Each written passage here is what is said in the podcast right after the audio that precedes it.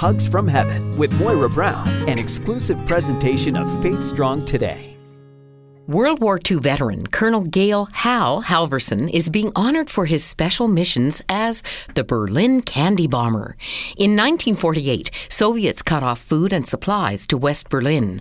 The U.S. and her allies started airdrops, packages filled with flour, milk, meat, and even coal to the starving city. 27 year old Hal was one of those pilots.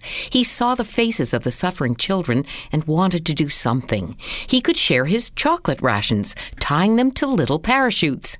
Uncle Wiggly Wings tipped the wings of his plane, signaling a candy drop to the German children. Ruth Cheever was one of them. It was exciting because we were hungry for someone to come in and drop us some candy. Halvorsen was identified as the mysterious candy dropper by a journalist who spotted his plane's tail number. Other pilots joined the chocolate flyer, dropping over 23 tons of candy to the residents of Berlin. After he was released from piloting the airlifts in 1949, Halvorsen flew home to Garland, Utah, where he continued the tradition.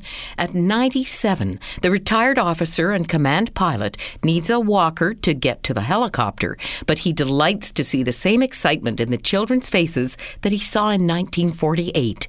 There's something magic when a chocolate bar comes floating out of the sky, he told ABC News, adding, If we get outside of ourselves in the road of life for somebody who's struggling more than ourselves, then you're going to be rewarded in a way you'll never know.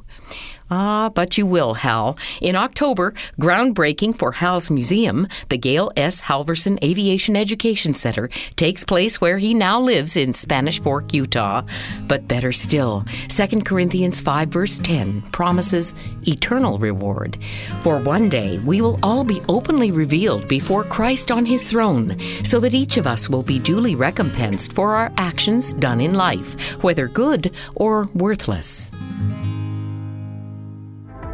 This has been Hugs from Heaven with Moira Brown, an exclusive presentation of FaithStrongToday.com.